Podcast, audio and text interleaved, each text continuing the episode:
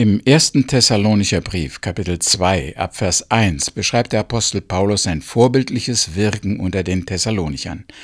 Ich lese hier die ersten Verse, da heißt es, aber auch ihr selbst erinnert euch ja noch genau an das Wirken, das wir unter euch entfaltet haben, dass es von Gott gesegnet und nicht vergeblich war.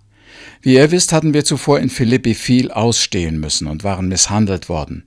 Trotzdem fassten wir im Vertrauen auf unseren Gott den Mut, euch seine gute Nachricht zu verkünden und ließen uns nicht davon abbringen, als es auch bei euch zu harten Auseinandersetzungen kam. Ihr könnt daran sehen, wenn wir zum Glauben an die gute Nachricht aufrufen, folgen wir nicht irgendwelchen Hirngespinsten. Wir tun es auch nicht in eigennütziger und betrügerischer Absicht. Nein, Gott hat uns geprüft und zum Dienst für die gute Nachricht brauchbar gefunden. Deshalb und nur deshalb verkünden wir sie. Wir wollen nicht Menschen gefallen, sondern ihm, der unsere geheimsten Gedanken kennt. Ich habe euch nie nach dem Mund geredet, ihr wisst es. Genauso wenig ging es mir jemals insgeheim um den eigenen Vorteil, Gott kann es bezeugen. Ich wollte auch nicht von Menschen geehrt werden, weder von euch noch von irgendjemand sonst. Als Apostel von Christus hätte ich meine Autorität hervorkehren können, aber stattdessen war ich sanft und freundlich zu euch, wie eine stillende Mutter zu ihren Kindern. Ich hatte eine solche Zuneigung zu euch, dass ich bereit war, nicht nur Gottes gute Nachricht mit euch zu teilen, sondern auch mein eigenes Leben. So lieb hatte ich euch gewonnen. Ihr erinnert euch doch noch, Brüder und Schwestern, dass ich keine Mühe gescheut habe. Während ich euch Gottes gute Nachricht verkündete, habe ich Tag und Nacht für meinen Lebensunterhalt gearbeitet, um niemand von euch zur Last zu fallen.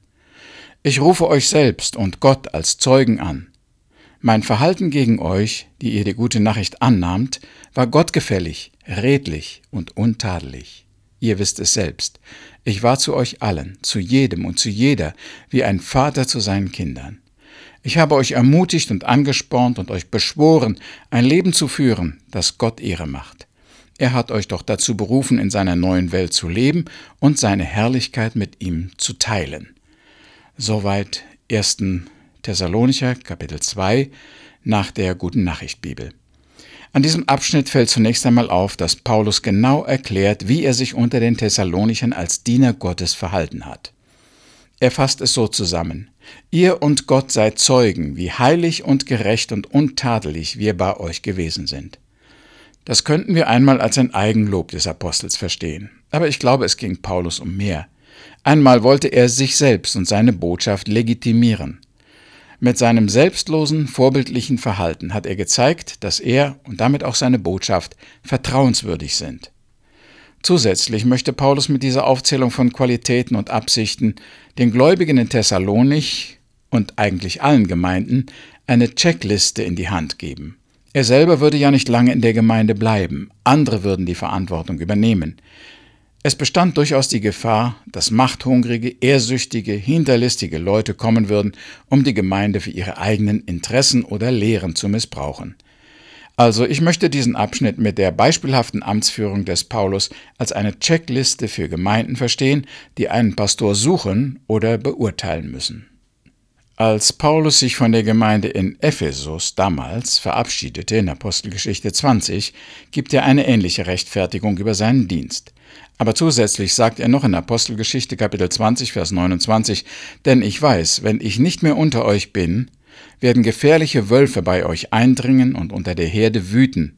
Aus euren eigenen Reihen werden Männer auftreten und mit ihren verkehrten Lehren die Jünger zu verführen suchen, so dass sie nicht mehr dem Herrn, sondern ihnen folgen.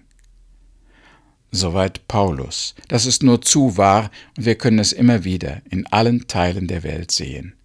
Pastoren, Pfarrer, Priester, Diener Gottes gibt es in allen Schattierungen, von den ganz ehrlichen, hingegebenen bis zu den Ausbeutern und Betrügern. Es gibt Leiter, die eine ganze große Gemeinde in den Selbstmord treiben und solche, die mit Psychoterror die Gläubigen manipulieren. Andere Leiter veranlassen ihre Nachfolger, all ihren Besitz wegzugeben und ganz arm in Misere zu leben. Oder sie verführen sie zu Ausschweifung und Unmoral und erzählen ihnen die seltsamsten Dinge über den Willen Gottes. Gerade junge Gemeinden, die noch nicht gefestigt sind in der Lehre, sind gefährdet. Sie sind oft sehr willig und bereit zu gehorchen und Gottes Willen zu tun. Sie haben noch keine schlechten Erfahrungen gemacht und könnten durch einen falschen Lehrer zugrunde gerichtet werden. So wie Paulus seinen Dienst beschreibt, so sollte ein Diener Gottes handeln. Sein Zeugnis können wir als ein Modell gebrauchen, um herauszufinden, ob wir einem guten, vertrauenswürdigen Hirten folgen. Eine Checkliste wird heute viel gebraucht. Es ist einfach eine Aufstellung von Dingen, die man nicht vergessen möchte. Schon wenn ich einkaufen gehe, nehme ich eine Checkliste mit. Darauf steht, was ich alles mitbringen wollte. Zucker, Kaffee, Brot, Seife, Waschpulver, Milch, Salat und so weiter. Nun gehe ich durch den Laden und mache einen Haken, ein Checkmark, wie die Amerikaner sagen, damit ich weiß, was ich schon alles in der Liste streichen kann. Eine Checkliste brauche ich zum Beispiel auch, wenn ich auf Reisen gehe. Da steht dann vielleicht Zahnbürste, Rasierzeug, Hemden, Unterwäsche, aber vor allem die Dokumente, Reisepass, Flugticket, Kreditkarte und so weiter. Damit ich ja nicht etwas Wichtiges vergesse, mache ich mir in den Tagen vor der Abreise schon eine Liste, zu der ich alles hinzufüge, was mir so in den Sinn kommt. Wenn ich dann den Koffer packe, streiche ich einen Posten nach dem anderen auf der Liste durch. Das sind ganz einfache Listen. Ein wenig schwieriger wird es, wenn ich nach bestimmten Eigenschaften oder Qualitäten bei Menschen ausschaue. Sagen wir, wir suchen einen Zahnarzt, einen Mitarbeiter für unsere Firma, einen Lehrer oder einen Pastor für unsere Gemeinde. Unser Sohn hat einmal eine Liste aufgestellt über die Qualitäten, die seine zukünftige Ehefrau haben sollte. Sie sollte eine Christin sein, hohe moralische Standards haben, eine gewisse Altersspanne nicht überschreiten, Interesse an Mission haben, eine gute Hausfrau sein und so weiter. Es wird nicht leicht sein, jemand zu finden, der alle guten Eigenschaften in einer Person vereint, aber es ist doch schon mal gut, wenn man sich gewisse Normen setzt und Ansprüche stellt. Paulus hat dir selbst die Norm für einen guten Hirten und Diener Gottes gesetzt. Die Thessalonicher sollten das im Gedächtnis behalten, wenn ein neuer Leiter kommt oder aus ihrer Mitte aufsteht. Hier einige Merkmale aus der Liste.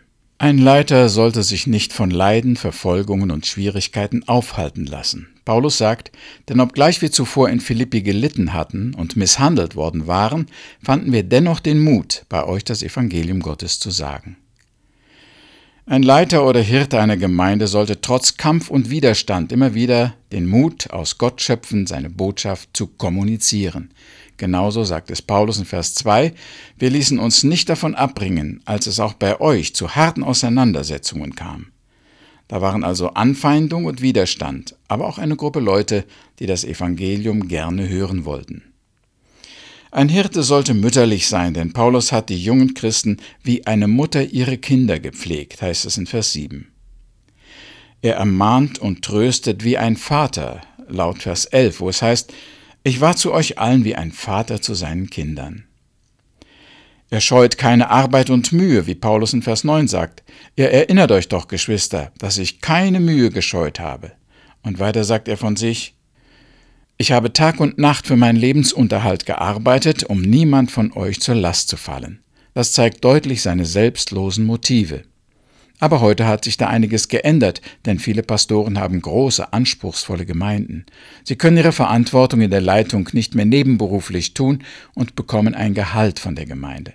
Aber trotzdem gilt die Einstellung des Paulus als Maßstab. Nun führt Paulus noch eine Reihe negativer Merkmale auf. Er sagt also, wie er nicht gearbeitet hat, was er nicht erwartet hat. Hier einige dieser Merkmale. Wir folgen nicht irgendwelchen Hirngespinsten in Vers 3. Das Evangelium beruht großenteils auf geschichtlichen Tatsachen, aus Fakten, die objektiv und gut verbürgt sind. Ein guter Pastor hält sich an das, was wirklich geschehen ist.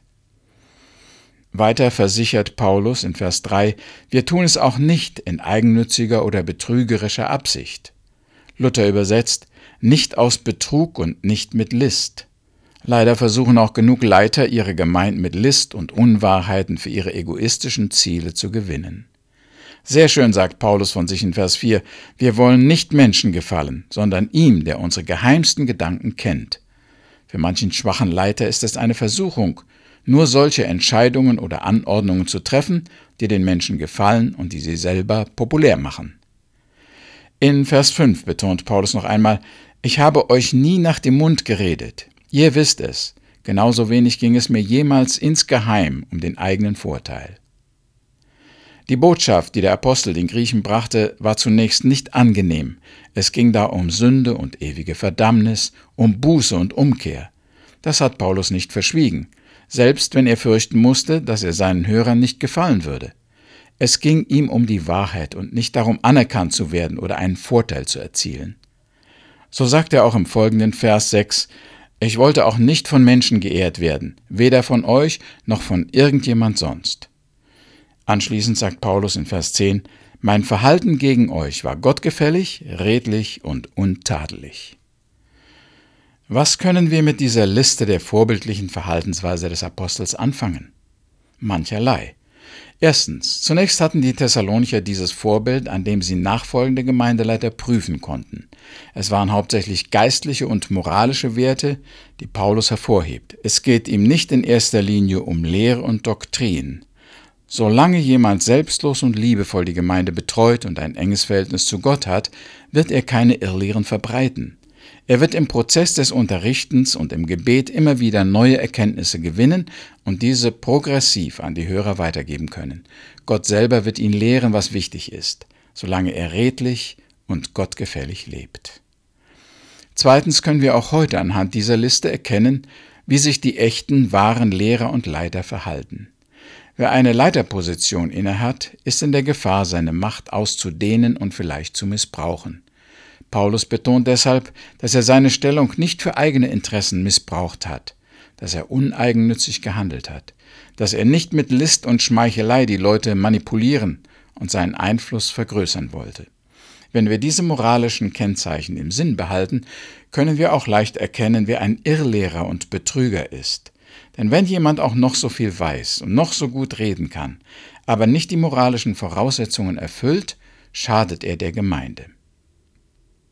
Drittens kann sich jeder Verkündiger, Pastor, Gemeindeleiter selber prüfen, ob er diesen Kriterien des Apostels entspricht. Er kann sich immer wieder neu nach dieser Liste ausrichten und darauf achten, dass er gottgefällig, redlich und untadelig bleibt, wie Paulus es ausdrückt. Dazu gehört sicher viel Vertrauen auf Gott, dass er sein Wort segnet und Frucht schenkt und dass er seinen Diener mit allem versorgt, was er nötig hat. Wer dieses Vertrauen nicht hat, wird versuchen müssen, mit Betrug, Egoismus, Manipulation und Lüge zum Ziel zu kommen. Viertens. Auch wir selber sind Boten Gottes, wenn vielleicht auch nicht Apostel oder Gemeindevorsteher, aber die Botschaft, die wir als Christen leben und den Herrn, den wir vertreten, sind dieselben wie bei Paulus. So können auch wir anhand der Liste unseren Wandel, unsere Motive und Ziele prüfen. Das Vorbild des Paulus ist nicht nur ein Modell für christliche Leiter, sondern für jeden normalen Christen. Auch ein einfaches Gemeindeglied hat die Verpflichtung, zur Ehre Gottes zu leben, so wie Paulus in Vers 12 sagt, Ich habe euch ermutigt und angespornt und euch beschworen, ein Leben zu führen, das Gott Ehre macht. Fünftens, sogar Wahrheitssucher, Anhänger anderer Religionen, Verlorene, verletzte und schuldbeladene Menschen können durch das Vorbild des Paulus zum wahren Gott und Heiland aller finden. Sie können sehen, dass sich hier einer mit viel Liebe und Hingabe um das Heil und die Rettung anderer bemüht. Sie realisieren, dass da ein Bote Gottes in aller Ehrlichkeit, Selbstlosigkeit und Aufrichtigkeit eine gute Nachricht bringt. Ein sauberer moralischer Wandel ist für die Verkündiger des Evangeliums besonders wichtig, aber auch ein Kennzeichen jedes wahren Christen. Wir beten. Herr, danke, dass dein Reich nicht auf Gewalt, Betrug, List und Hass beruht, sondern auf Liebe, Hingabe, Vertrauen und Sanftmut. Mögen doch die Menschen um uns diese Eigenschaften in uns sehen und Vertrauen zu dir und deiner Botschaft gewinnen. Amen.